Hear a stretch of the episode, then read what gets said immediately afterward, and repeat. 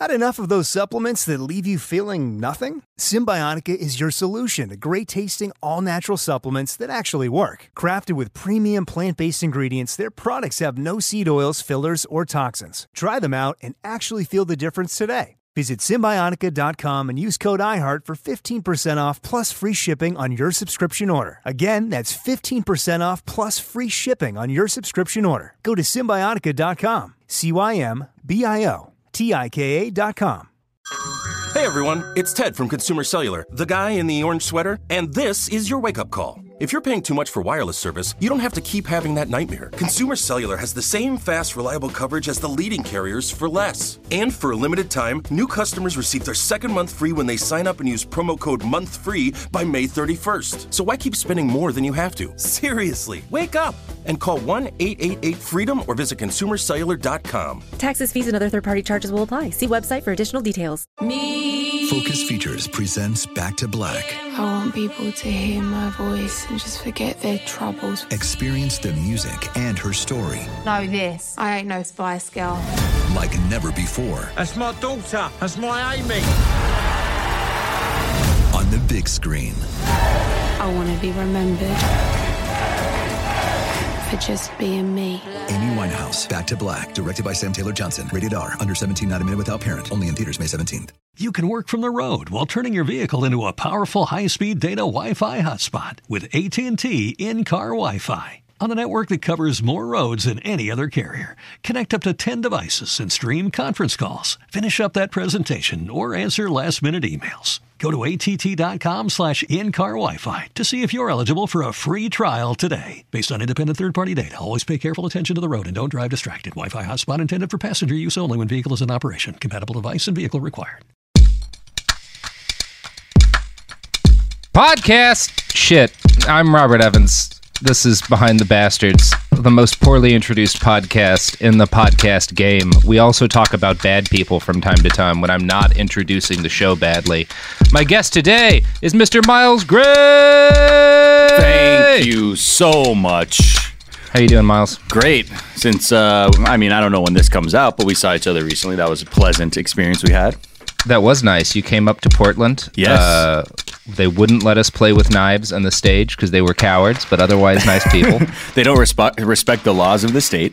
yeah, exactly. Uh, bladed weapons are not tool. They're they're tools over there. they're they're wildly unregulated and it's beautiful. Mm-hmm. Mm-hmm. Now, Miles, Yes. when I when we when Sophie asked you to guest on this week's episode, you had a simple request, which was don't make it uh, horribly bleak and depressing so that I want to die. More or less. Yes, Not your exact words, but your sentiment. Yeah, is that this was how bleak is this one going to be? Because you know these shows, these episodes, I've done a few now. They kind of fall into a couple different buckets. Some are like so out of this world, what the fuck is Yeah. reality kind of thing, where you're just you're gobsmacked because of that. Other times Yeah. you're gobsmacked or laughing because sometimes it's fun. Other times Yeah. you so brilliantly uh, bring the focus of the show in to talk about evil people that I found myself in a place where jokes do not exist, and the only only response I could have is, "Oh my god, that's so fucked up." I for like I think- three hours. You're gonna like this one. Um, this is obviously it's a story about a terrible person. Right, Um, right. Thousands of people die, um, but it's um, it's a story of a of a monster that gets his comeuppance in the end. Oh wow!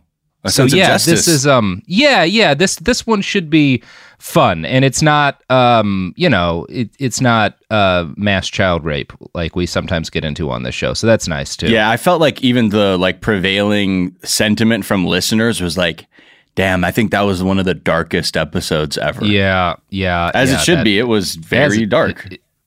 So today, Miles, have you ever heard of a fella named William Walker? I mean, that sounds like a very common name where I'm trying to rack my brain, being like, I'm pretty sure I do know a Yeah. William Walker. It, it's it, it to, to to put it shortly, um, Walker is an example of one of my favorite kind of history stories because Mm-hmm. he's a guy who is incredibly well known by millions and millions of people around the world, very close to the United States. In fact, um, if you go to Nicaragua, if you go to Costa Rica, if you go to Mexico's Baja Coast or Sonora, uh, Walker is a very prominent historical figure. And even though he's an American, he's almost completely unknown in the United States today. I'm going to guess most Americans have not known his name. Um, and the reason he's well known in Baja, in Nicaragua, in Costa Rica is that he almost single handedly tried to conquer all of those places. Uh, what? yeah. when? Recently? Um, yeah, in like the 1850s, like not all that long ago. Wow. When you really think about it. Yeah. okay, look at him. Yeah, he was like a one man colonialism. Um, That's like it's weird. The, the the term makes me shudder, but also I I I dig the dedication. If you're like, Ye- I'm going to do this whole colonialism thing just with me. Colonialism is usually the very bleakest stories and there's a lot of i mean obviously walker was a horrible person who who did horrible things that impacted huge numbers of people's lives. Um, but there's also one of the things that's kind of i guess makes this a little more of an upbeat story is that this is one of those cases of colonialism that was completely unsupported by the government that of this guy's country. And so he he gets his comeuppance in the end. Like it's not one of those tales where he exploited these people and got away with it forever and his great great grandkids are still rich today Right. And now So that's good. They have a whole line of hotels that we Yeah. constantly uh, patronize. Is um is he one of ours? Good old American? Oh yeah, oh, Oh, yeah. No, there was love to see no other country in the world this guy could have come from. But Well, I thought United maybe like States of America. yeah, because I guess even the, an English guy would be like, I think we've had our time. I don't need to. I don't need to like be a one man wrecking Yeah. crew. Yeah, you know the English weren't really good at being one man wrecking crews. Yeah. They were more, you know, that slow Nazi shit. Um, this is a very American story of a guy who just like looked at a foreign, uh, several foreign countries in a row and was like, I bet I could take that. So that's t- truly an American attitude. Looking at a map, like, huh? yeah. What about this one? Nickel, This what? could be Who? mine. Rob we who?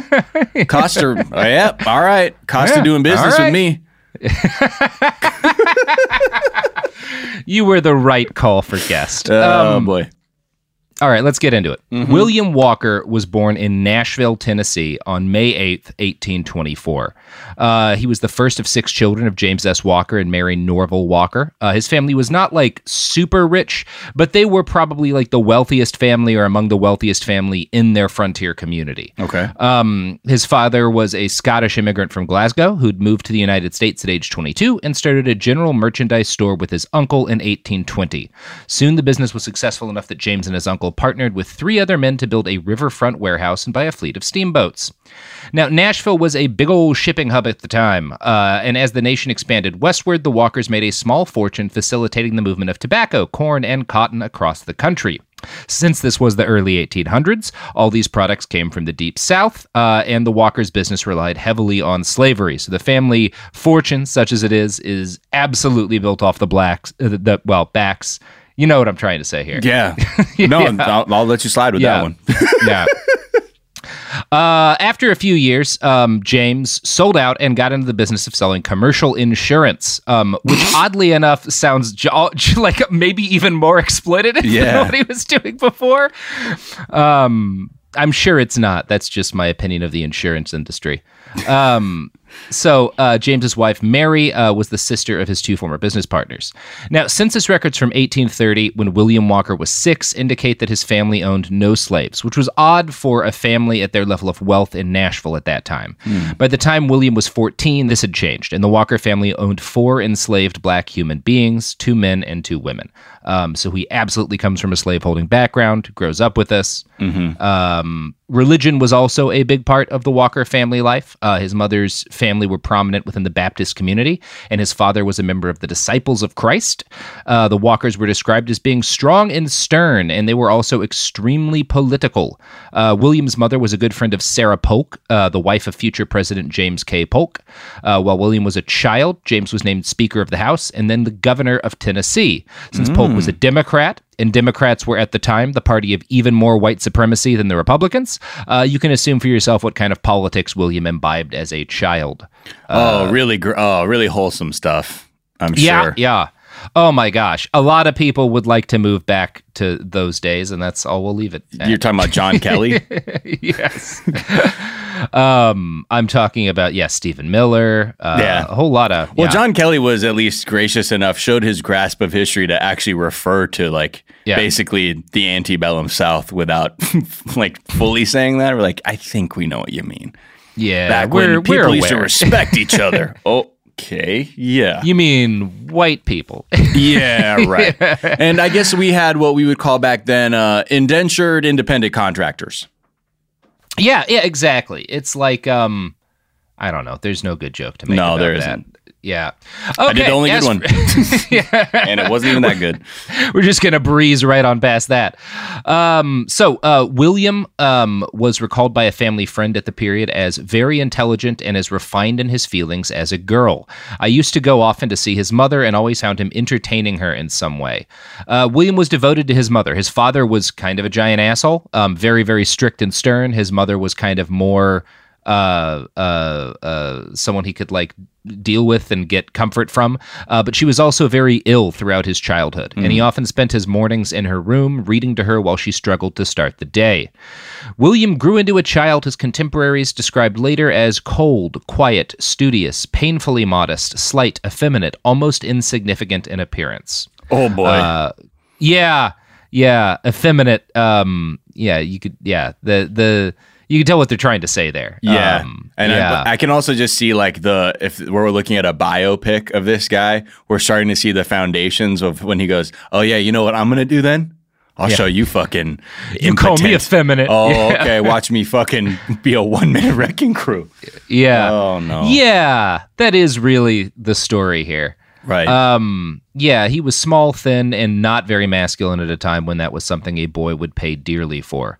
Um, the only physical feature that stood out about him were his eyes, which were a unique shade of gray that people without his throughout his life would notice. Um, Mm. Everybody would commented on this guy's eyes. He's just sort of one of those people who everyone's like, "That dude's eyes are fucking something's up there."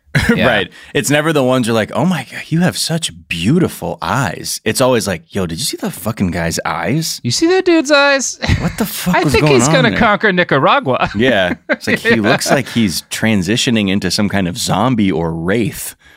Yeah. Yes. Um, now, possibly due to his mother's sickness, uh, William's classmates found him to be grave and seemingly always afflicted by sorrow. Which, if you're a kid growing up in like the 1830s, I guess sorrow is really the only reasonable way to approach life. But Yeah. I, I don't think he was horrified by the injustices of his time. No, Um, I think that was just like we we started. That word was just used to describe what we call emo kids now. Yeah, he Sorrow. definitely, he absolutely would have been. Yeah. And with his, I'm sure if he wasn't like super masculine, he would have got the little fringe haircut, had like one black fingernail, and been crying to like dashboard confessional lyrics too. Yeah, absolutely. He just may have Oh been in the God. wrong time, you know. This kid would have been a huge dash head. Oh, yeah. my gosh. Yeah. I mean, his hopes Uh, were so high that your kiss might kill him. you just revealed something about yourself there. That's the one dashboard song I know, and I just think Sure, the lyrics are so great. I know, right? Oh, cut to my full sleeve tattoo of dashboard album covers. Uh, so yeah, William was like quiet and kind of sad, but he was not unfriendly. Uh, Hmm. And one classmate later noted, "quote None in school was more ready to oblige his fellow student with a little or extra help with a difficult lesson." Um, so he's a really smart kid, and he helps out his fellow classmates a lot. He Oh. kind of is is known for that. I heard that very cynically, like, yeah, he was always down to teach someone a fucking lesson, rather than like, hi, do you need some help with your studies? Yeah, I get the he, I get the legitimately helpful thing more from Sure. like reading stuff that his his fellows reported about him. Um, he was a good student um, and developed something of a complex around his grades. Uh, when he got an answer wrong in class, he would cry, which did not help with his perceived level of manliness. Oh boy. Um, yeah, yeah. Um, one friend noted, quote, I never saw him lively in my life. That is, I never heard him laugh out loud as boys do at play. oh shit. Yeah, That's you're a- getting some not great, a- right? That's a Kids should laugh. that's a bandera roja right there, a red flag. Uh, yeah, I'm pretty you sure know, if my Spanish two skills haven't uh, failed me. The the non-laughing thing as a teen, Yeah. I mean, a, as a little boy, yeah. it's dark. There, that's like some real dark shit. Because it's usually not to like young adulthood. You meet people who have like completely just gone into Yeah. themselves and don't have any joy. and I, I don't want to be like, you know, there's a fine line between being like, it's kind of weird that this guy never laughs and like being one of those dudes who's like, why don't you smile, ma'am? But like, right. It is like you hear like everyone talks about this guy when he's a little kid. He's like, yeah, he never really like laughed or played around, and it, that is like, huh? Yeah, like I'm I'm in the moment if I'm just taking him and, like looking at it in a vacuum, my heart Yeah. kind of goes out to this young aspiring absolutely, colonizer. absolutely. Yeah, yeah, he's not an aspirant. Like at, at this point, he's blameless, even of the slavery. Like he's a little kid. He He, doesn't kid. have any choice in that. Yeah. Um, I don't know. Maybe he could have grown into. Maybe he like he's clearly like a sensitive boy. Um, and we just really don't know enough about his actual thoughts at the time because it's Right. the fucking 1830s. And yeah, See, at least Anyway. at least when they start doing the this show like a hundred years from now, when your consciousness has been uploaded to some kind of like bio algorithm, uh, Mm-hmm. at least we'll be able to look at like the Twitter and Facebook posts of our future fascists and be like, Yeah. oh, this is what they were going through at the time. Oh no, they'll comb through my Twitter and be like, "Well, I mean, obviously he was going to do what he did to Nicaragua." Um, spoiler, right. spoiler alert for the twenty years from now when I conquer Nicaragua. Wow, bold. Yeah, not a not a colonialism thing. Just uh, like just love conquering. Yep. Yep. Just uh, We'll stop. just leave it at that. yeah. Uh, in 1827, when Billy was three, his grandfather Lipscomb Norvell moved to Nashville to be with the family. Uh, Lipscomb wound up having a profound impact on growing William. Um, see, he was a veteran of the Revolutionary War, uh, and he had fought at like most of it. Um, he'd been at the Battle of Brandywine Creek, the Battle of Trenton, the Battle of Monmouth. Um, he was one of the battle-hardened survivors of the hellish winter at Valley Forge. What? Um, yeah, so this like like his grandpa was like there for the fucking war. Oh my Like, god, Trenton and Valley Forge. Yeah. That's like you're gonna be like, all right, sees some shit. I get it. I'm a pussy. You've eaten human flesh. We know. Yeah. Oh, can, well, now it's starting to make sense. Your grandpa is probably has in no way can look at a sensitive child and be like, yeah, that's No. gonna work. No, he's probably chewing bullets for gum. Right. Um, He's like, yeah, you done with uh, that pewter dish? I'm gonna melt it down to some musket shot. Gonna make my morning bullets. Yeah. You're not using that tea service, are you? Uh, was present at the surrender of Charleston, uh, which ended in defeat for the revolutionaries, uh, and he was imprisoned for a year as a POW. Um, so, like, this dude goes through it. Right. Um, so this is a big influence on uh, on William when he's young, his war hero grandfather. Uh, his uncles were also major influences on his future life because you know William's dad was kind of very like a very boring bus- and stern businessman who doesn't really he doesn't really identify much with. His uncles and his grandpa he does more so. Uh, four of his uncles either founded or worked as editors at newspapers. Uh, three more got involved with local or national politics and five served in the military. So in short wait, wait. How many how many numbers did you say? How many fucking uncles a was that? fuckload of uncles i Did mean you say like a- ten different people, basically? yeah yeah he's got like four seven uh, yeah like 12 uncles I keep forgetting I mean, though too. We're talking about the 17th century and 18th Lipscomb century. or Norvell, you don't century. survive. You don't survive Trenton and Valley Forge, and then just not fuck out a Yeah. couple of basketball teams worth of kids. Yeah, seriously. Like, yeah, I got uh, I got two starting fives plus a six man for each one. Yeah, yeah. He's he just goes right from war to pounding. Oh, that's the real. You're talking about real the real baby boom coming after. Yeah. the fucking lit surviving Valley Forge. It is impressive. Yeah, I mean, some of those are probably his mom's uncles. I don't know. Um, Sure, sure, sure. Either way, dude has a fuckload of uncles. Most of them are they're all in journalism, politics, or the military. Um, so he grows up surrounded by influential, powerful men who either exercise political power directly or through uh, the press, or who are in the military fighting, colonizing the United States, killing Native Americans. Mexicans. Um, so these are like the the people who raise him. right. They're not a. Yeah. They're not a just like kick back and relax if someone does some shit to you No. type family. Yeah. It's a high achieving family. yeah. um, like they're well off, but these aren't like they're, they're not like inherited money, sort of like lazy aristocrats. They're like everybody's like up and out of bed and fucking up the continent from Oh, yeah. like eight eight to nine. You know, Yeah, I like to wake up Um, and fuck the country right in its just face every just morning. just colonize the piss out of this this mother. this day, Yeah. colonize Yeah. the day. That's the Yeah. that's the motto in that house. Yeah, that is absolutely how this kid is raised. Um, and it's not surprising that he grew up to be a very ambitious boy. Um, in 1837, at age 13, he finished his primary school education and enrolled in the University of Nashville. Um, Huh? and yeah, a lot of sort of like contemporary articles that you'll find talking about this guy will make it like he was a child genius. Writing I found like deeply written biographies of this guy by historians say that this was actually not that unusual at the time. He was a little young, but it wasn't super weird. You know, um Wait, so your freshman many- year of college is at 13? not for normal? everybody, but it wasn't it wasn't weird. Oh, it's not like in the era we live in now. It's like this Yeah. child baby genius is going to college when yeah, they should yeah, be in exactly. academia for 19 years. yeah, he had a friend who went to college at 14. Like it wasn't like super bizarre. Um, it wasn't like the norm, but it wasn't super weird. Did You high know, school exist yet back then? Or like Not your really. primary school, you're like, yeah, you're gonna learn everything you know by 14, and then look, you can be an apprentice or whatever the fuck. Yeah, that's do. kind of the thing. By like 13, 14, you're starting to be an adult. Like in Germany in like the 1870s, at 14, you are legally an adult. Like it's time to go. Yep. Um, That's what I told so it's mom. not that weird that he's he's you know he's in college at 13 Right. lives were shorter back then right Sure, and yeah. education was rarer you know um, you want to get a head start on things before you die of cholera at age 23 right, or a broken leg. yeah or a broken leg or just like a splinter from the wrong piece of wood yeah, it's like, hey, I didn't have any, I didn't have the right salve to do with the infection.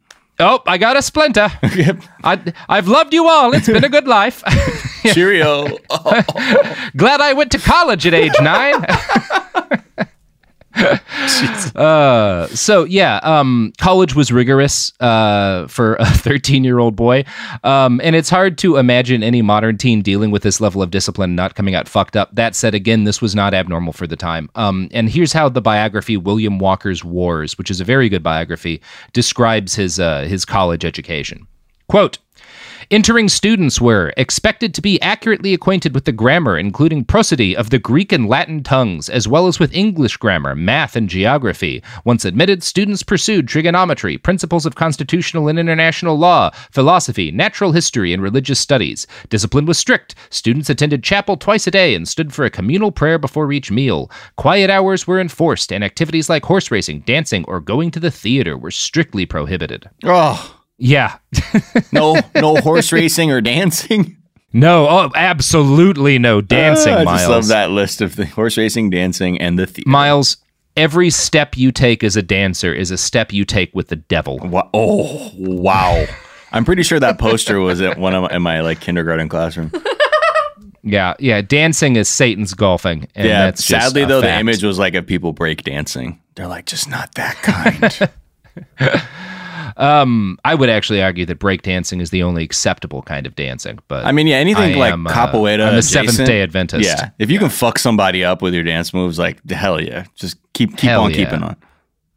So William grew into an extremely devout adolescent, and there was talk of him becoming a minister. Uh, but then his interest took a turn towards politics. He joined a debating society and eventually became its president. He proposed several debate topics during his time, including Was it politic for the French to assist the U.S. in the American Revolution? Was it preferable a monarchical or a republican form of government? And Has the career of Napoleon Bonaparte been of benefit or injury to the world? Wow. Yeah. Some hot takes to even pose those questions, sir. some hot takes. You, know, you notice one of them is wondering like whether it was worthwhile for the for France to intervene in a foreign nation's like political development militarily, and the other is wondering is this imperialist warlord was he good for history? You Yeah. know? I'm Yeah, just so asking. this is kind of what he's thinking. I'm just about. Yeah. asking. I'm just. I don't really have an opinion on it. I'm just seeing what you I mean, it's a think. question. You know, yeah. I don't know. Maybe I have one, and I'm not going to share it with you. But I just want to see where that how that sort of stacks up with the rest of the world. But anyway, just asking. Yeah. I mean, I'm a big Napoleon fan, not of his conquering, but of his fucking. Um, Hmm. huge. Oh my gosh, that dude. Yeah. Oh, he was laying pipe. Now, oh my god, like a fu- like fucking Mario, man. No. Oh yeah. Uh oh. Here we go. Oh yeah. so um Uh, William graduated summa cum laude on October 3rd, 1838, half a year after his 14th birthday. So college wasn't long back then either. uh, by this time, his interest had changed yet again, and he decided to seek a medical degree. First, he spent two years as an apprentice under local physicians. Then he was admitted to the University of Pennsylvania. He graduated in 1843 and headed to Paris to further his medical education in Europe. He arrived at age 19, a doctor, but one wildly unready for the cosmopolitan realities of a progressive city like Paris.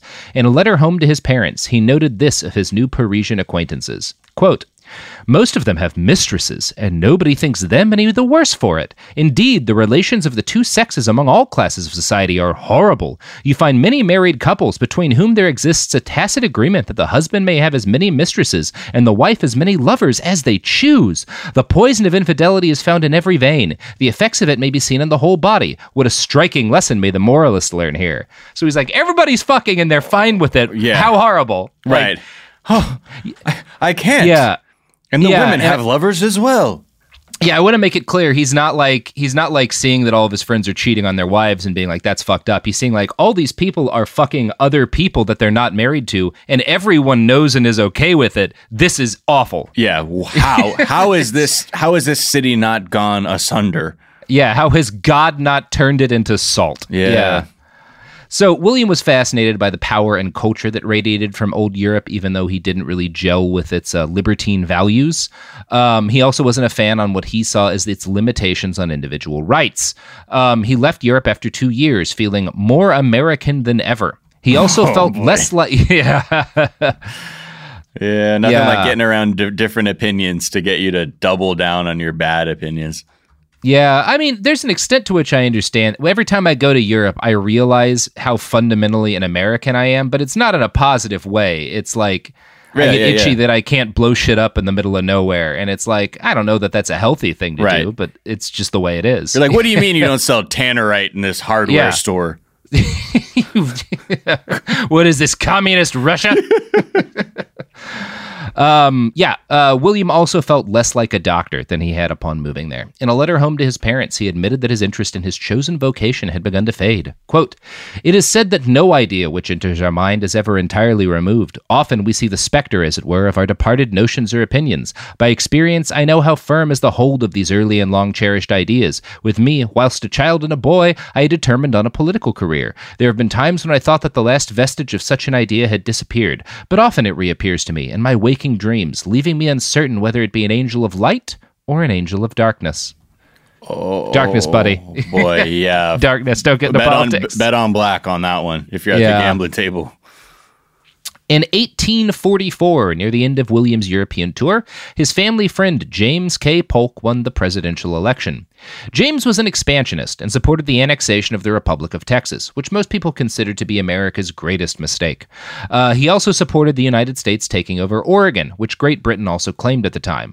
Polk's victory over the Whigs showed that a majority of the American people supported these expansionist colonialist values. It was in the air. In 1845, writer John O'Sullivan coined the term manifest destiny, the idea that God himself had decreed the United States should expand to control all of North America.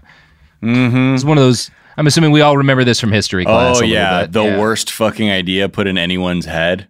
Yeah, God. What if all this was ours? What if like Yeah. God said like, yeah, just take all this shit, dude. I'm on your Yeah. side, dude.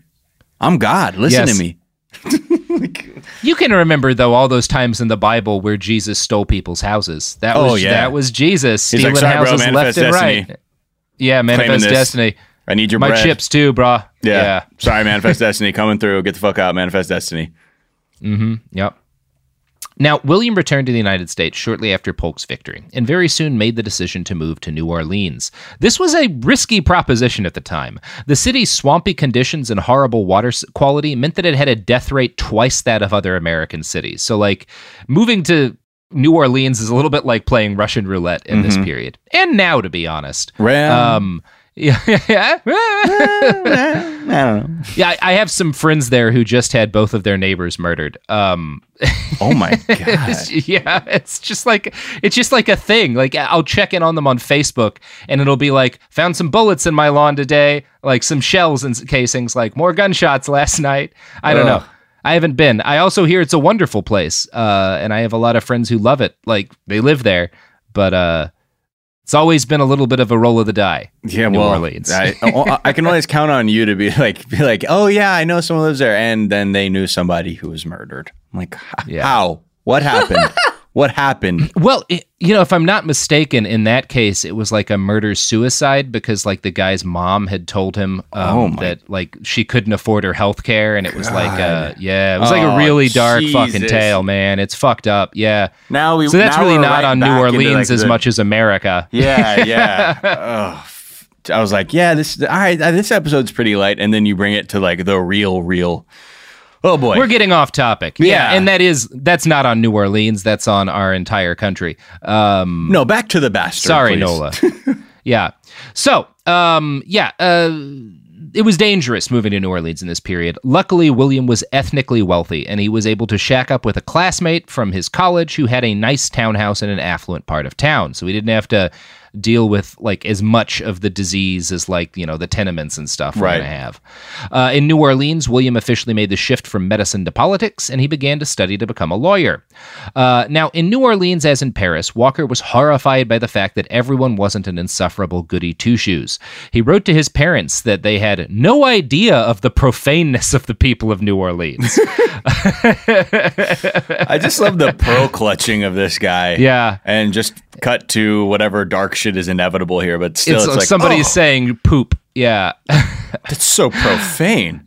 Yeah, like it is like he's literally talking about curse words. Um, and he was particularly horrified by the profanity used by one of his law teachers, a man named Mott. Quote, Looking at him, I would suppose him almost incapable of using an oath, but yet I hadn't been in the office long before my ears were saluted with such words that I had deemed long before consigned to draymen and porters. This common use of oaths appears to be precluded by, I think he meant to say precluded, by an absurd affection of energy. Not content with activity and simple power, they must have bustle and swelling words. A man wants to have the appearance of strength, although he is conscious of weakness. Oh wow. Okay, big talker. Yeah. Yeah. You know, it's kind of like, you know, some people like when folks will like pose with guns and stuff, they'll be like, that person must have a tiny dick. He's kind of doing the same thing, but with curse words. Right. It's He's like, you, yeah. you're, yeah. The reason you use curse words is because you have a little wiener and that's it. And that's all you know. And that's why I will talk nice words because my pee pee also big. Now, Miles, you know whose PP is also big? One of our sponsors? This, yeah, absolutely. I know this show, baby. Listen to these big swinging dick ads. The evidence keeps pouring in. At this point, the facts are undeniable. It's an open and shut case. Monopoly Go is the most fun you can have in a mobile game. Millions of people pass Go every day because this game is always bringing something new to the table. Countless crazy tournaments you can join with your friends as partners or teams. Constantly changing challenges like money sprees or treasure hunts that keep it fresh with new wild mini games. Timed events offering bonuses like massive multipliers or rent frenzies to help you get huge rewards. And there's so many rewards to discover rare stickers you can trade with friends to complete albums, delightful emojis to taunt people with when you raid their riches, unique playing pieces, and so much more. The verdict is in with Monopoly Go. There's something new to discover every time you play. So don't miss out. Go download it now for free on the App Store and Google Play. Had enough of those supplements that leave you feeling nothing? Cymbiotika is your solution to great tasting, all natural supplements that actually work. Crafted with premium plant based ingredients, their products have no seed oils, fillers, or toxins. Try them out and actually feel the difference today. Visit Cymbiotika.com and use code IHEART for 15% off plus free shipping on your subscription order. Again, that's 15% off plus free shipping on your subscription order. Go to Cymbiotika.com. C Y M B I O T I K A.com.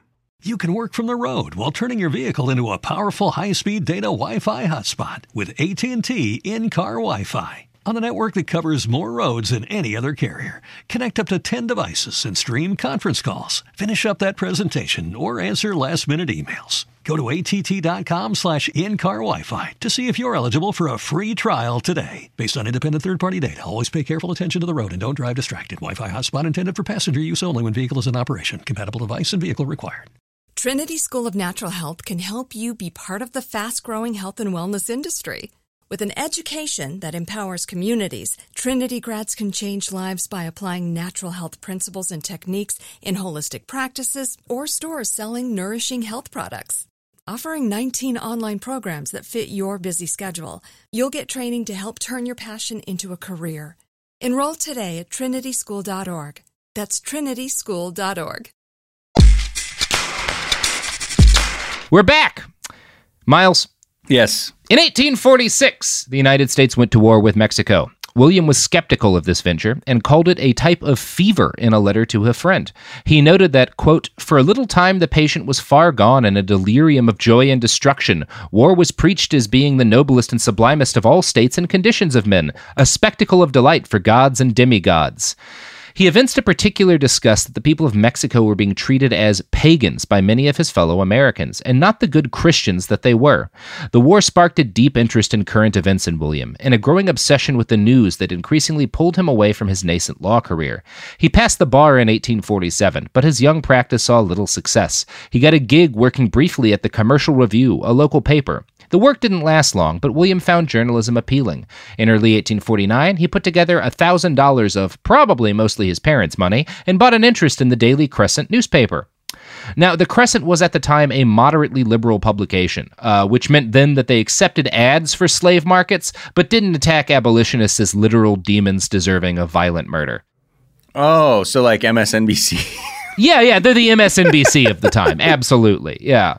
Uh, in 1849, New Orleans, this was a pretty progressive attitude for a rich white guy to take. Now, 1849 proved to be a pretty bad year for Walker. He'd fallen in love with a young woman, Ellen Martin, a socialite and a deaf mute whose parents had, unusually for the time, insisted on letting their daughter live a normal life. Uh, that summer, a horrific bout of yellow fever hit New Orleans, afflicting William and forcing him to temporarily flee the city.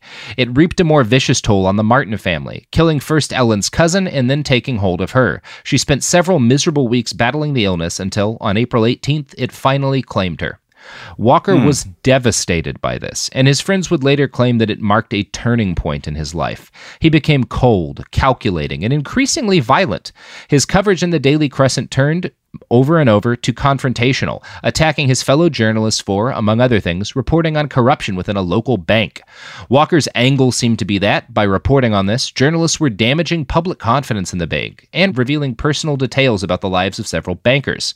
This new Walker was also more inclined to support colonialist ventures. In the late 1840s, Narciso Lopez, a Spanish general and a former governor of Trinidad, Cuba, began agitating for the island to rebel against Spanish control and join the United States. Lopez did not do this for reasons of Cuban self determination. He was worried that the island would be taken by a slave uprising, like the one that had liberated Haiti, and he wanted the military backing of the United States to protect he and his fellow property owners. Spain had hmm. ended slavery in most of its domains in 1811, and so Lopez and his fellow people owners were worried that they would lose their ability to own people. Lopez initially sought the help of the U.S. government in this, but President Polk's administration was unable to start a war with Spain. Uh, he became convinced via delusion that the United States would step in if he could spark an uprising on the island, and so he hatched a plan to recruit hundreds of random Americans with guns and use them as an army to invade Cuba. By 1849, he was recruiting men directly from the streets of New York City. Uh, now, Zachary Taylor, the president who followed Polk, issued Proclamation 51 to warn Americans against participating in Lopez's scheme. He promised that they would face charges at home and would receive no aid in their endeavors. And it's kind of a mark of where we are right now that I think if the same thing happened today, the president of the United Oh States would be completely on board. I oh it, it's so many things. Even what you're saying, like just mirror the positions of so many people. It's also really interesting to know that the real. I was like, when's the fork in the road moment come for this guy? And it's when he lost. It was his girlfriend Yeah. or his wife. His girlfriend. His yeah. girlfriend to yellow fever, and Yeah. that is like when he. This sounds like the and the beginnings of the end for him. What was yellow fever He- exactly? I don't know, some horrible fever kills your ass. I'm guessing it's a fever. I think it's one of those poop yourself to death fevers. Oh God, you hate one. Yeah, yeah, yeah, yeah, no good. yeah. Yeah, I'm not a yellow fever expert though. Um, And hey, you never claimed to be. I think we should just get I that never out there from the claimed to beginning. be. Yeah. Um, oddly enough, uh, I am. Uh, I don't know. I don't have a joke for that. um, anyway, yeah, let's move along here. So, uh, yeah. Lopez succeeded in gathering up several hundred armed men, boats, and $80,000 in funding, uh, which was enough money to run a war at that point in history. Uh, to avoid arrest, uh, he and his men disguised their endeavor as a trip to California to mine gold. This did not fool anyone, and Lopez's army was broken up. Uh, he fled from New York down to New Orleans, reasoning that the lawless swamps of Louisiana would be friendlier to someone trying to raise an army to invade a sovereign state in order to further the cause of human bondage. And he was not wrong in this. Hmm. Um, William Walker, for his part, loved General Lopez and supported his efforts. He justified this by pointing out that a slave uprising in Cuba, so close to Florida, might spread the contagious disease of wanting to be free to enslaved black Americans. Mm-hmm. Quote, from one of his editorials. If, for example, the great number of Negroes now being carried into Cuba should end in a second Haitian insurrection and an establishment of a Negro state on the island, it would be very injurious and dangerous for our Southern partners to have such a neighbor. Of course, we have the right, and ought to exercise it, of preventing any policy that would lead to such a disaster. Oh boy, it's funny Yeah, how like you see these like freedom. these moments where uh, like class power structures are about to be disrupted, and then the the the dominant class has to go. All right, so how are we gonna fucking make sure this doesn't happen here? It's Yeah. like with How are that, we gonna make like- sure this freedom thing doesn't spread? Yeah. and then like with Haiti, it's like okay, well we'll just punish them forever monetarily with the banks. Yeah. uh, and Yeah. we'll make sure not they'll never prosper, and we'll keep them like indebted to this other system for as and long we'll, as possible. We'll keep punishing them right up until the modern era 2020, and no one will talk about it because, like, we'll just assume at that point that Haiti's always been fucked up for inexplicable reasons. Right. And then City Yeah. Citibank is like, oh wait, what? What? oh, was that us back then? Oh, okay. We gotta we Oh. gotta get a, a real Haiti episode up in here. Oh my Um, god. Oh Jesus. yeah. Yeah. I mean, like, because that really so was bleak. That Yeah. all those slave uprisings really had people shook, like in this way you're talking about, where they're Yeah. like, wait, we can't, we don't want people getting ideas about like, li- like liberation over and here. they they had so many different ways to to combat it that weren't like, hey, if you stop owning people, they won't want to murder you. Right. Just just a, just Yeah. a pitch, just a Try pitch. that. Yeah. Yeah. So, um, Walker uh, claimed that he supported uh, an invasion of Cuba on humanitarian grounds, arguing that the U.S. could stop Cuba from importing new slaves, and then slavery on the island would take the mild and comparatively inoffensive form in which it exists in the southern states. Oh fuck! Right off. yeah, he's what a real the piece of shit. Fuck. I just Yeah. love again uh, same pa- same pattern. Okay, this country's doing something that we don't want to give ideas to our people that might be a good thing. Therefore, we were just going to force our way in with this weird lame ass subterfuge of like, no, we care about the people. It's about the people. Yeah. it's really about the people. Um, it's not about like um, It's humanitarian. Yeah. not about preserving these power structures that we need to like extort and you know exploit the weak. But anyway, it's fine. Yeah. Just call it a humanitarian. It's humanitarian. humanitarian. In his constant editorials, William began to explicitly endorse the practice of filibustering or freebooting. Now, this is not a term we use today often in its original form, filibustering, like it's the Congress thing where you talk for a long time and probably have to wear a diaper.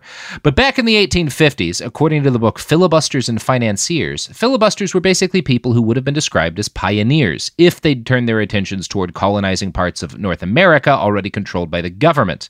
Quote, if, on the other hand, they happened to direct their attention towards another nation whose sovereignty was formally recognized by their own, they were called filibusters. The term filibuster was originally one of opprobrium. Bandits' use in the 50s was much resented by those to whom it was applied, inasmuch as it was regarded as synonymous with pirate or buccaneer and it it stops meaning pirate in this period because a lot of people like filibusters, but really it is piracy. It's just grander than normal piracy. They're just fucking around and switching labels around to make it seem different. Yeah. But it's just the label. They're like, oh God, please don't call me a buccaneer. I yeah, I prefer genocidal. I'm, I mean, um, filibuster.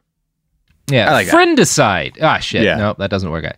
So uh, I find that book, Filibusters and Financiers, really interesting because it was published in 1916, an age in which most white people considered colonialism to be a clear good, and an age in which a lot of people still remembered the 1850s. Um, it credits the growth of filibustering and its support by men like William Walker to the fact that the blank map of North America was rapidly being filled in. Quote, There is a proverb current among Frenchmen to the effect that the appetite comes with eating, and in the case of the land hunger of the American people, the truth of this assertion seems well established. As soon as they set foot on American soil, the colonists from Europe were compelled to wrest their lands from the savages, many of whom resisted the invaders to the death. Nature as well as the natives had to be subdued. Road and field were cleared with axe and spade. Pioneers built their log cabins far in the wilderness, and, like the advance guard of a marching army, kept always ahead of the main body of westward moving settlers. There was no arrest of this westward progress till the pioneers stood on the shores of the Pacific. In 1803, the boundary was moved from the Mississippi to the Rockies, and the next generation saw it extending from the Rockies to the sea. A whole continent had been won, but the land hunger seemed keener than ever. The appetite had increased with the eating. Mm. And you know, it's uh yeah, I think Oh. that's pretty accurate as Yeah. in a like obviously they're kind of pro that, but it still doesn't mean it's an inaccurate uh, assessment of what's going on. It's funny too because I was just reading this study about how, um, like, when people who aren't used to the American diet um, come to the United States and begin eating like typical foods, like you know, people like that normal people would eat, like not gourmet shit all the time. Yeah, like 19 pounds of bacon wrapped up Yeah, in cheese just and the deep high fried. fat, yeah. high sugar diet. Yeah. It leads Yeah, to a normal breakfast, It leads to more eating. So like Yeah. it's still like the same like the metaphor even holds for the way in which we even consume food in this country is also like yeah and then that also extends to uh, aggressive land grabs where you get Yeah. a little bit and then you get such a boner for boundary pushing uh, they just keep going until you you get to a body of water that apparently you can't put a flag in Yeah, it's amazing. Like the, the the American culture is very much like if you I don't know somehow like magically were to take like the collective hunger of like all past generations of human beings who struggled with like the wilderness and the seasons and and the tides, and then just like lumped that into a relatively small chunk of human beings like Right. like like we're just filled with this insatiable need to consume that's almost metaphysical in its its yeah boundaries anyway the hunger never to- ends yeah. So we're talking about this guy Lopez trying to conquer Cuba. Um, he carried out a couple of different unsuccessful expeditions to Cuba. He was eventually like executed and shit. Um, it didn't work out, but this did not dissuade Walker from breathless support for the idea of filibustering. He was in general more aggressive after the death of his girlfriend than he in all spheres of his life. In late 1849, he got into a dispute with the editor of New Orleans' largest Spanish language newspaper over the arrest or kidnapping of a Cuban citizen by the Spanish government. The dispute was based mainly on a misunderstanding by both men, but incensed by an editorial that had insulted him, William Walker found the other publication's editor and beat him with his cane. oh So he is oh. like, and he's not, re- he's never before this like a violent physically person. So this is like he's there's really a change going on in this dude. oh wow Yeah. beating him up over maybe what, what the whole thing. Yeah. I thought I thought you were talking about Elian Gonzalez for a second in the beginning. If I kidnapped Cuban national in the no, U.S., no, but no, no, completely no. di- Not- different not time. very similar. Yeah, Different very time. different story. Uh, but wh- then he solves his beefs by just cane whooping somebody. Yeah, he gets really comfortable with violence after this point, and it's one of those things. It's totally plausible that like the death of a loved one could lead to that kind of change. Sure. I also wonder maybe maybe you just got hit in the fucking head at some point, and that's like a part of the story that's just not reported because nobody thought it was a big deal. Oh, whenever right, I hear like- about like a personality change that leads to violence, I wonder maybe a TBI. yeah, Yeah, or something. Yeah, going on with your brain. yeah, some Ye- CTE up in here. Yeah. Who know? Oh, jeez. Or just, Yeah. or hey, maybe you were called, you know, effeminate your whole life, and Exa- or- yeah. and old celery stick arms, and now you just Yeah. have had it, and now Yeah. your toxicity is now the world's problem. Yeah, maybe this was something that was just simmering inside him his entire childhood and it finally blew over. And yeah, maybe the death of a loved one was a catalyst. Who knows? Yeah. Either way, he is a very aggressive man from this point forward. Right. In 1850, Walker left New Orleans and his job at the Daily Crescent for the windy city that never sleeps, San Francisco. His journey there was nightmarish by modern uh, standards. He had to take a series of boats down to Panama. He had to hike through the mountains for days and then book passage on a steamer headed for the West Coast. It took around five months. Um, so How like, long would it have taken overland? I guess worse, probably, huh? Depending on oh the time yeah, because it's like there, there's, it's very much less developed, you know, at that point. Yeah, I mean, and well, a lot more dangerous. Where was he? You take the 10 west, Yeah, can take that from Jacksonville all the way. Well, I don't know. to Santa Monica. Yeah, the 10 at this point is a series of gunfights with bandits. yeah, right. And there's no carpooling. Yeah. Uh, now ensconced in California, William got another job at another newspaper, the Daily Herald. He'd immediately set to work waging a personal war with the entire city's justice system, which, in fairness, was incredibly corrupt and fucked up. Crime was rampant in San Francisco, which at that point was a nigh lawless frontier town. William viciously attacked the district judge, Levi Parsons, for his failure to adequately prosecute criminals. After a local businessman was murdered during a robbery gone wrong, William began to advocate armed crowds of murderous vigilantes as a good solution to San Francisco's crime problem. Oh boy. He wa- he wanted armed mobs to clean up the streets. Who doesn't, Miles? A good old fashioned armed mob. It's so weird. I just feel like this could be a Yeah. headline we're gonna read in like three months from now. Yeah, it is. Uh, I mean, it, it there it is like a focus of right wing grifters right now. The fact that there's poop in the streets of San Francisco Yeah. sometimes. Yeah, it's like, buddy, I got some news about Dallas for you. Right. Oh. Um, hey, yeah. just get some hire some Pinkertons and they'll clean it up. It's like what? So here's how Walker uh, wrote about his desire for vigilante murder squads. Quote, when citizens are murdered and robbed and their houses are feloniously entered in the most populous portions of the city, is it not time that there were some action taken to vindicate the law? We have urged the formation of a volunteer night patrol. Until such a body be organized, we doubt if there can be any security. A summary example must be made of the first person detected in the commission of these crimes. Hmm. So we just we just got to go out and, and shoot us one criminal, and that'll scare the rest straight.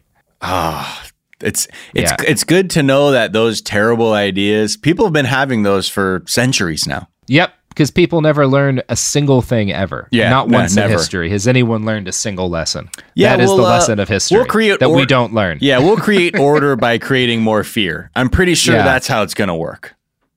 Walker was particularly furious when Judge Parsons ruled in the case of another judge who'd been accused of bribery. Uh, what he felt, probably accurately, that the judge had just done a favor for his buddy.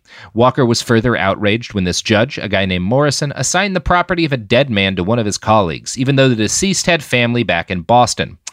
Walker attacked these corrupt judges with admirable ferocity, eventually provoking one of their proteges to attack Walker as a liar, a poltroon, coward.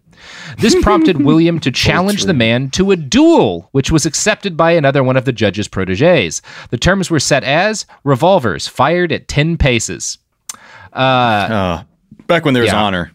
back when there was honor. Right bef- William- back when we Yeah. before we would just cancel people. exactly. When we would cruelly cancel people, instead we would nobly stand 10 feet away and shoot each other with handguns. Oh my god. 10 paces, Yeah. sir.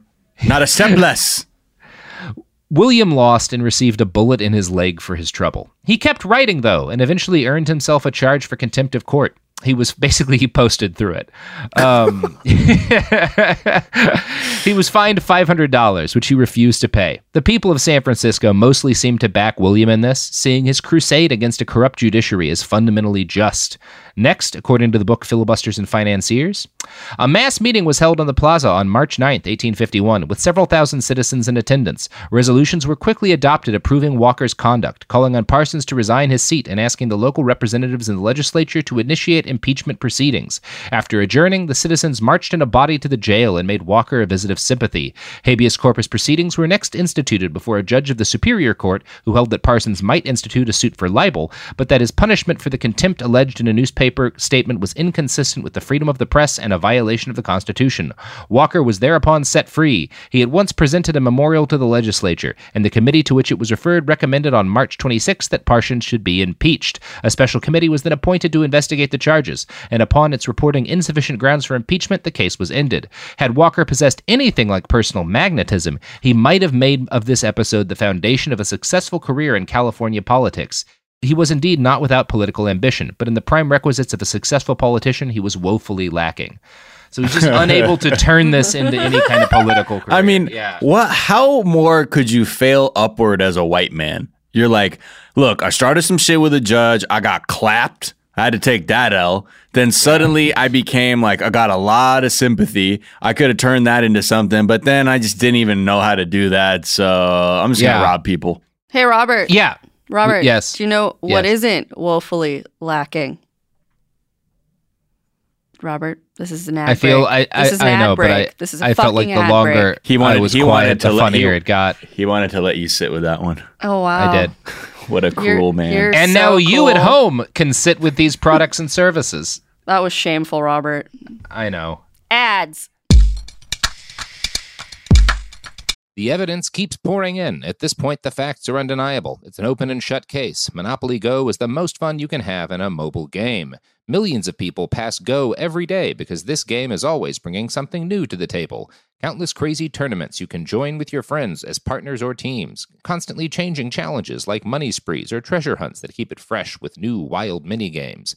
Timed events offering bonuses like massive multipliers or rent frenzies to help you get huge rewards.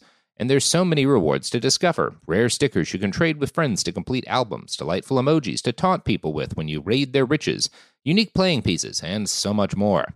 The verdict is in with Monopoly Go. There's something new to discover every time you play. So don't miss out. Go download it now for free on the App Store and Google Play. Had enough of those supplements that leave you feeling nothing? Cymbiotika is your solution to great tasting, all natural supplements that actually work. Crafted with premium plant based ingredients, their products have no seed oils, fillers, or artificial nonsense. It's just pure goodness in every pouch. Try them out and actually feel the difference today. Visit Cymbiotika.com and use code IHEART for 15% off plus free shipping on your subscription order. Again, that's 15% off plus free shipping on your subscription order. Go to Cymbiotika.com. That's C Y M B I O T I K You can work from the road while turning your vehicle into a powerful high-speed data Wi-Fi hotspot with AT&T in-car Wi-Fi. On a network that covers more roads than any other carrier, connect up to 10 devices and stream conference calls. Finish up that presentation or answer last-minute emails. Go to att.com slash in-car Wi-Fi to see if you're eligible for a free trial today. Based on independent third-party data, always pay careful attention to the road and don't drive distracted. Wi-Fi hotspot intended for passenger use only when vehicle is in operation. Compatible device and vehicle required. Trinity School of Natural Health can help you be part of the fast growing health and wellness industry. With an education that empowers communities, Trinity grads can change lives by applying natural health principles and techniques in holistic practices or stores selling nourishing health products. Offering 19 online programs that fit your busy schedule, you'll get training to help turn your passion into a career. Enroll today at trinityschool.org. That's trinityschool.org. We're back. Uh, quick question about duels. Did you were you only allowed to shoot one shot when you turned? Like it was like No, no, no. I Oh, think so you it's could just one at- it's the- one at a time, All though. six at once. No, no, it's one at a time though. Like I think you have to like wait for the other person to do their second shot if you miss. Oh my god. Yeah. Okay. Well, I mean, It's what, pretty what cool. honor. It's pretty cool. I'm surprised people just didn't cheat. They're like, you know what? I'm just gonna unload this whole clip when I turn. I don't give a fuck. Yeah. I'm sure people did cheat. Yeah, and then it would just be like it would be a terrible. It would be a Yeah, I, uh, the, uh, the dishonorable Andrew duel. Jackson cheated at a duel and killed a guy. Yeah. It, and it ruled. Um, but anyway, we'll get we'll talk about that some other day. So, um, William's time in California turned him into a powerful supporter of Manifest Destiny. You'll remember he was kind of like on the edge about the Mexican American War at first, but like he's on board at this point. Over his months in San Francisco, he switched from writing about crime to authoring more and more essays about the necessity of American expansionism. He could see the writing on the wall. The old United States was filling in, and one entire massive continent was, in his view, not enough for the awesomeness that was America. He believed the U.S. needed to annex not just Cuba, but Nicaragua, and probably parts of Mexico, too. He also felt that the annexation of Central American states might eventually provide the U.S. with more slave states, which would be pretty cool in his view. Um, There Yeah. it is. There it is. yeah, I'm like, that's what's this- debated, but seems to scan. Yeah, Oh, that's debatable whether that's what his actual intent was with all yeah, this. yeah, yeah. You, you, we'll talk about that a little later too. Yeah, I mean, yeah, I was like, what's what does he think you're gonna do with all this land? Huh? he's not the only person who believed this. There was actually like a southern, like a, Confederates after the Civil War who moved to, I, I forget, it might have been Costa Rica. I forget exactly where to like try to start a new Confederacy in Latin or in Central America. Mm-hmm. Um, so this is like he's not the only guy with this basic idea. Yeah, and all Um, they all they were able to do is create Cancun. Yeah. Well, uh, actually, Cabo San Lucas comes up in this quite a lot. Um, So, as Williams' career in journalism petered out and his brief career as a lawyer proved unfulfilling, his attention drifted more and more to the possibility of filibustering himself and possibly adding new territory to the glorious United States. Perhaps he was inspired to this work by the example of his heroic grandfather. In a high achieving family full of soldiers and politicians and newspaper owners, conquering a sovereign nation was just about the only way to stand out. He found an opportunity lurking just a few hundred miles south of San Francisco in the untamed wilds of northern Mexico. At that point, the Sonora Desert and the place we now call Baja was still largely unsettled. It was occupied by numerous indigenous people, of course, but by the standards of racists in the U.S. and Mexican government, it was essentially empty. The few villages that existed there, I mean, this is just the way people thought at the That's time. so Yeah. aggressive. like, yeah, and uh, what they modern racism at that time just meant, eh, nobody's there. Well, and it's it's funny because like the big problem Mexico has is that the villages that are there have all these problems with like Apaches and Comanches raiding them. So it's like this place is too empty for us to control, and this is a problem because all of the people that are there want to kill us. All of the people that are there in this empty place. Yeah, they're just kind of like, nah, not worth it.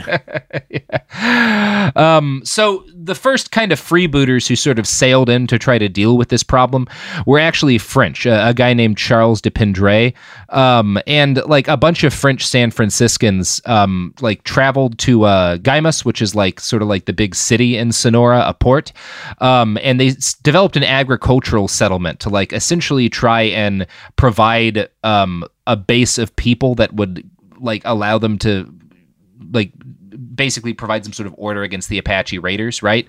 So like that's the goal here. Um, and it doesn't work out. Pindray is eventually murdered after getting into a loud argument with the Sonoran government. So like the Mexican government kind of wants these French people there because they're having trouble like controlling the territory and fighting off these native tribes. But at the same time, they don't really trust these people because they're like, you're trying to steal this land from us. Like we're pretty sure. So it's Oh. like it's it's it's fraught and there's a complicated history here that we're not going to get into enough. Right, Um, but like both sides are stealing, so they have to be weary of the other. They're like, Yeah, well, we're yeah, trying to take yeah. this land too, but we kind of need you. But I feel like you're gonna steal it more. Oh, what do we do? Yeah. Uh, the colonizers catch twenty two. Yeah, they are both colonizers here. Um, I guess you could say Mexico's less colonizery at this point because there is at least like they've been there wa- longer. I don't know. I'm not going to try to parse that out morally. Sure, sure. No, Um, no, not at all. Yeah. Another wave of French uh, freebooters came next, led by a French count, uh, Gaston de Rousseau Bourbon. I'm not going to pronounce that right, but fuck him. He received permission from the Mexican government to do the same thing, basically to start a settlement to try and like provide uh, defense against the Apache. Um, but again, these would-be colonists and the local government wound up at loggerheads. Uh, the count and his men eventually decided to settle their differences with the Mexican government by marching on a nearby city and conquering it at gunpoint. Uh, they succeeded in this, uh, but were eventually beaten by like a kind of a grassroots insurgency, and the survivors were chased out of Mexico in December 1852. All this was closely observed by William Walker, who thought the whole mess sounded very exciting. He'd actually put together a plan with a couple of business partners to establish a settlement in Sonora with the goal of protecting Mexican villagers and ranchers from Apache and Comanche raiders. They'd been unable to get the Mexican government to give them permission, though, and Walker had shelved the idea until the Count's efforts ended in bloody failure at the end of 1852. In June 1853, William Walker and two business partners traveled to Guaymas, Mexico, with the goal of scouting out possible locations for a border settlement. They received passes from the Mexican consulate to visit the country, but they were most definitely not allowed to go there in order to plot how they could illegally build towns full of white settlers in Mexico. the captain of the port was immediately suspicious of Walker and his friends and sent this message off to the local general. Quote, Your Excellency will perceive that there is undoubtedly an intention to invade this portion of the Mexican territory. There's like, yeah, everyone knows what's going on here. you're like, you're not slick. Yeah. It's the same thing like a timeshare like pitch. Yeah. Where it's like, yeah, yeah, you're you're offering me a fucking free trip. Uh-huh, Yeah. I believe that Uh-huh. asshole. What are you trying to fucking steal? Yeah. Now, the governor ordered Walker and his friends detained, and they spent the next month trapped in Guaymas trying to convince the governor that, nah, really, guy, we're cool dudes. We're not trying to conquer part of your country. And while they waited, Walker made a bit of a name for himself around town for dressing like a maniac. He was described as wearing a huge white fur hat whose long nap waved with the breeze, despite the 100 plus degree summer heat. um, okay, He's bro. wearing a fucking big fur a hat. white fur hat in the Mexican summer. Oh my! For to do what? To let people know you're a pickup artist? Hell What's yeah, the bro. point? He's picking up the whole country. I'm negging the whole country, bro. I'm negging him right into my bedroom. Kinda is actually. Uh, now, despite his best attempts at argument, the government held to the hard to the line that William Walker was absolutely not allowed to travel further into Mexico. And so at the end of July, William and his friends left. Despite their failure, he was optimistic, for he had received some very exciting news, which he related in an article published shortly thereafter. Quote, Apaches had visited a country house a few leagues from Guaymas, murdering all the men and children and carrying the women into captivity, worse than death. The Indians sent word that they would soon visit the town, where water is carried on asses' backs, meaning Guaymas, and the people of that port, frightened by the message, seem ready to perceive anyone who would give them safety. So he's like psyched about this. Like some Apaches murder a bunch of people, and he's like, fuck yeah, this is my chance. Oh boy. Yeah. Oh, the tactics are always the same, right? Yeah, It's just like, absolutely. oh, wait, is there an atmosphere of fear there I can exploit for my own gain? Fantastic. Mm-hmm. Let me hop right in. Let me roll right up in that. Oh, Yeah, you guys that- fearing for your life? Okay, how about I come through with the homies uh, who have no training? Uh, Yeah, but we will settle this. absolutely no training. But we have guns, Got way guns. more guns than we should have. Despite the fact that literally no one he had met in Mexico had wanted him there, William Walker insisted to his readers that several women in the country had begged him to repair immediately to California and bring down enough Americans to keep off the Apaches. Walker was not the least bit dissuaded by the Mexican government's refusal to work with him. He felt that the ease with which those French settlers had captured a whole town meant that a comparatively small body of Americans would surely see even greater success. Enough Americans with guns could protect local families from rampaging natives, and of course, secure themselves significant financial benefits. Mm. Walker wrote insistently that such an act would be one of humanity, no less than of justice, whether sanctioned or not by the Mexican government. And so, William Walker returned to California, intent upon the goal of invading Mexico. He wrote that his plan was to establish at as early a time as possible a military colony, not necessarily hostile to Mexico, on the frontier of Sonora, with a view of protecting that state from the Apaches. It's like, we're not oh. necessarily hostile. no, I mean, yeah, we have guns and we're shooting people that like don't Yeah. agree with us, but like that's not the point though. We're here to, like That's only hostile you if you don't agree with us. Yeah. Disag- it's pretty simple. I'm pretty sure we laid it out. You disagree with me, I shoot you. It is So- the geopolitical equivalent of that scene in Simpsons where Bart walks forward swinging his fists in a windmill. Hey, and if I hit you, it's not my fault. Exactly. You're the actually Yeah. you're the aggressor because you knew it was coming your way and you got in the line of fire. Now, what Walker was doing was wildly illegal, um, and so he had to hide his activities, but he was really bad at secrecy, and almost immediately local papers started commenting on the rumors that he was going to invade Mexico. There was criticism for the idea in some papers, but at the time, many Americans supported the idea of conquering more Mexico. One of Walker's fellow Californians wrote this in an 1854 op ed, speaking for a sizable chunk of the territory. Quote, It is the fate of America ever to go. She is like the rod of Aaron that became a serpent and swallowed up the other rods. So will America conquer or annex all lands. That is her manifest destiny. Only give her time for the process. To swallow up every few years a province as large as most kingdoms of Europe is her present rate of progress. Sometimes she purchases the mighty morsel. Sometimes she forms it out of waste territory by the natural increase of her own people. Sometimes she annexes, and sometimes she conquers it. Oh boy, waste Yeah. territory. Yeah, this is the attitude common at the time. I mean, uh, it- yeah, you realize like uh, whenever I think about this, I'm like, how are people so callous and like brazen in this time? It's like, yeah, I get it. The language you're using is just sort of, it's merely looking at it like you're, you know, at a fucking uh, like a parking lot swap meet, and you want to Yeah. make sure you get there early enough to get the good spot. Yeah. We don't often talk about that with Manifest Destiny. It was not, I won't say the majority of Americans felt this way, Right. but a not insignificant number of Americans were like, oh no, we're supposed to take the whole fucking world, or at least all of South and Central America. One hundred percent. You're like, Yeah. if I can walk there and I don't need a boat, Yeah. I think it should be ours Yeah. for as long as that goes.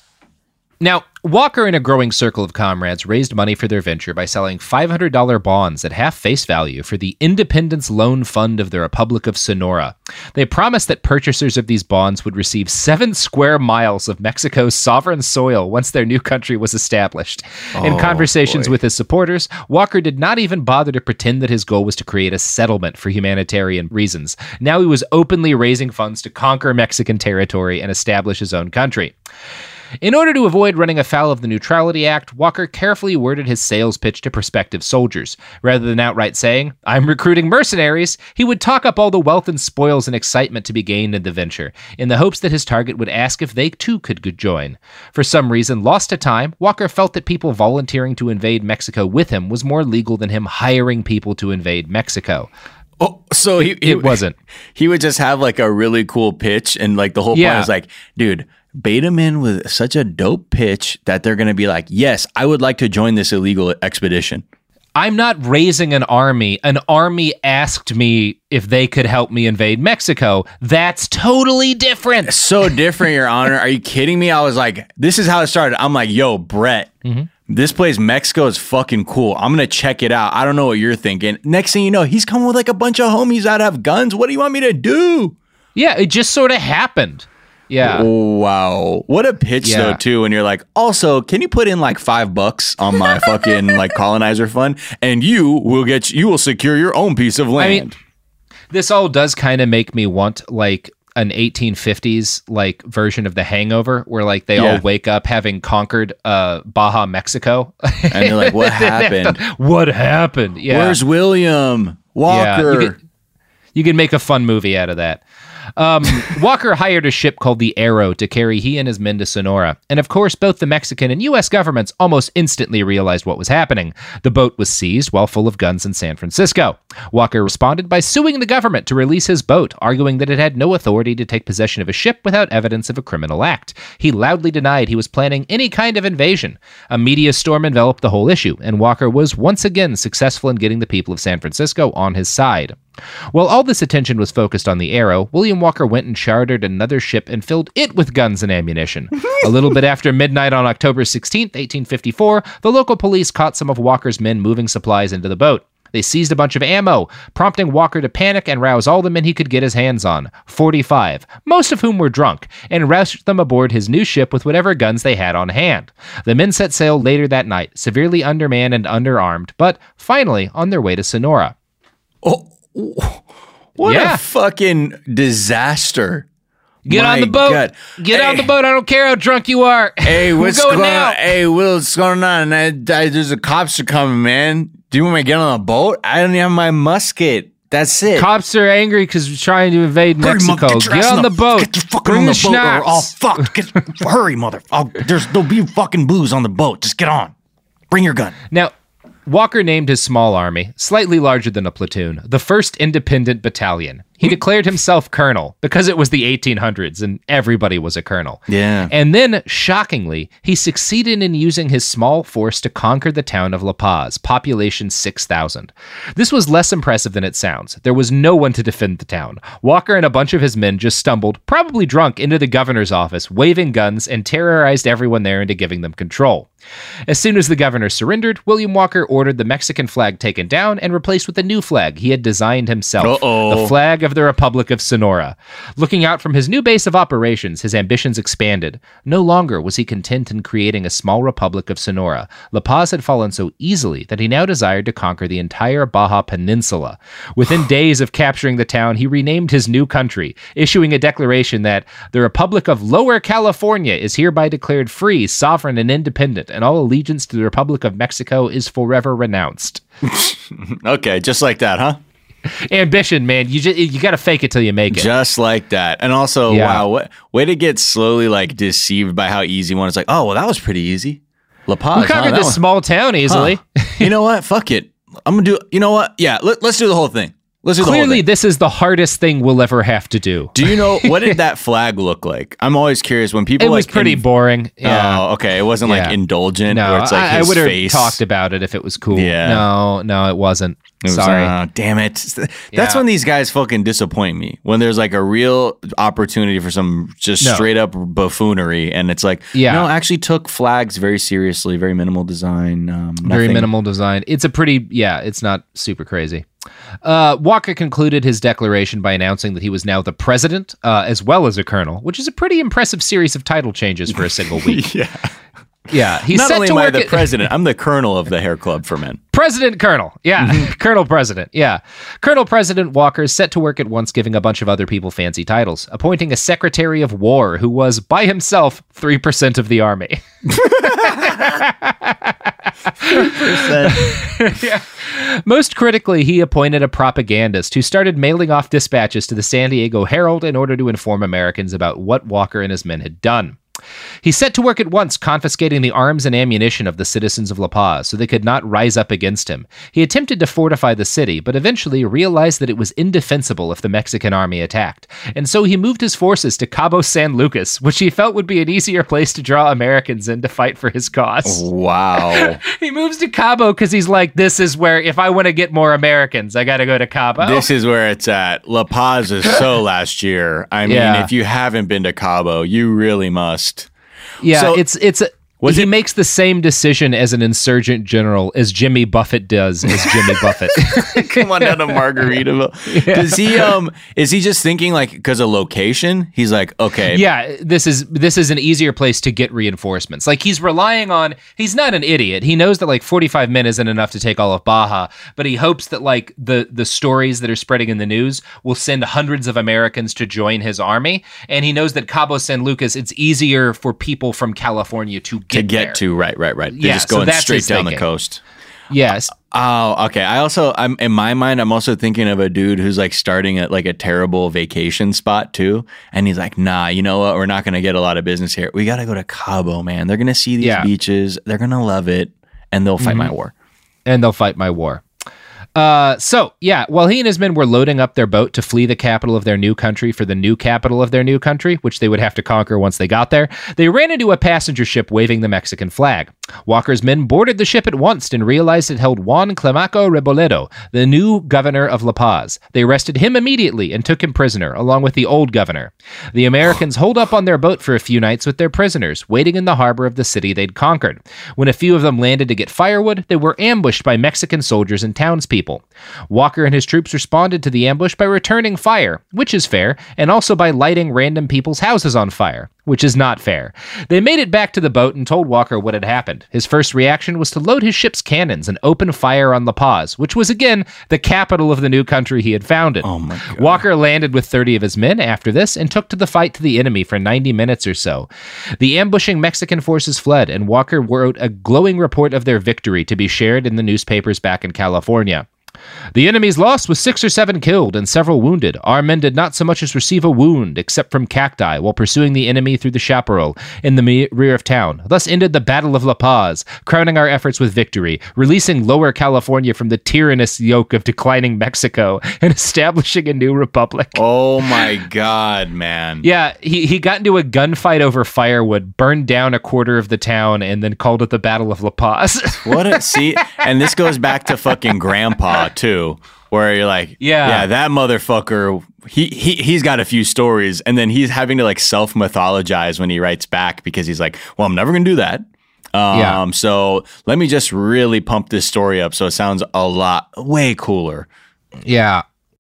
And Miles, Hmm? that's where the story is going to have to remain for the end of part one. Okay. Um, and we're gonna we're gonna talk about what happens next with William Walker and his men in part two on Thursday. Great. You got some pluggables to to drop in the P zone here before we Oh, roll baby, out. you know I do dailies. I you want to colonize this podcast Oh, with I want to. I want to put the flag deep into the fertile soil of behind the bastards right now. Yeah. Uh, I do want to shout out uh, my new show, 420 Day Fiance, that I co-host with one of your other esteemed guests, Sophia Alexandra. Where like we just get high and talk about 90 Day Fiance. It's like a, Mm-hmm. Excellent. If you need a break from life. You know, that's that's sort of like why we do it. It's like I'm talk we're talking about all kinds of serious shit. I'm like, can we just talk about my favorite show but like get faded before? that sounds great. and that's all I'll well, plug. I have no plugs to plug because I do nothing but this episode of this podcast, which is the entirety of my breadth of work. Um, so the episode is now done. No, it's not, Robert. Is it not? No. Do I do other things? You do other things. You Oh. host Worst Year That's Ever. disappointing. With Oh, that's our, you? With our good friends Katie Stoll and Cody Johnston. I guess so. Yeah. You, I guess so. You can also find Robert on Twitter at I Write Okay, and you can find us on the Twitstagram at uh, at Bastards Pod, and we have a TeePublic store. And To be honest, I don't know about all that, but if Sophie says so, I guess I'm not going to argue. oh my god, thank you so much. That's so kind of you. Now the episode is over. Excellent.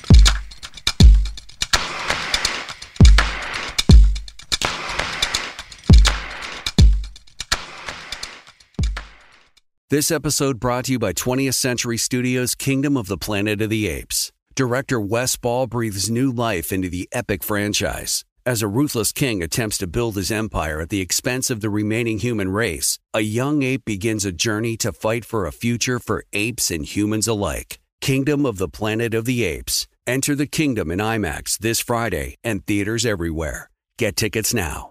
Viking, committed to exploring the world in comfort. Journey through the heart of Europe on an elegant Viking longship with thoughtful service, cultural enrichment, and all inclusive fares. Discover more at Viking.com. Trinity School of Natural Health can help you be part of the fast growing health and wellness industry.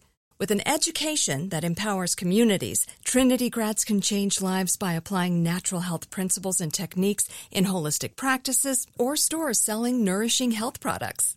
Offering 19 online programs that fit your busy schedule, you'll get training to help turn your passion into a career.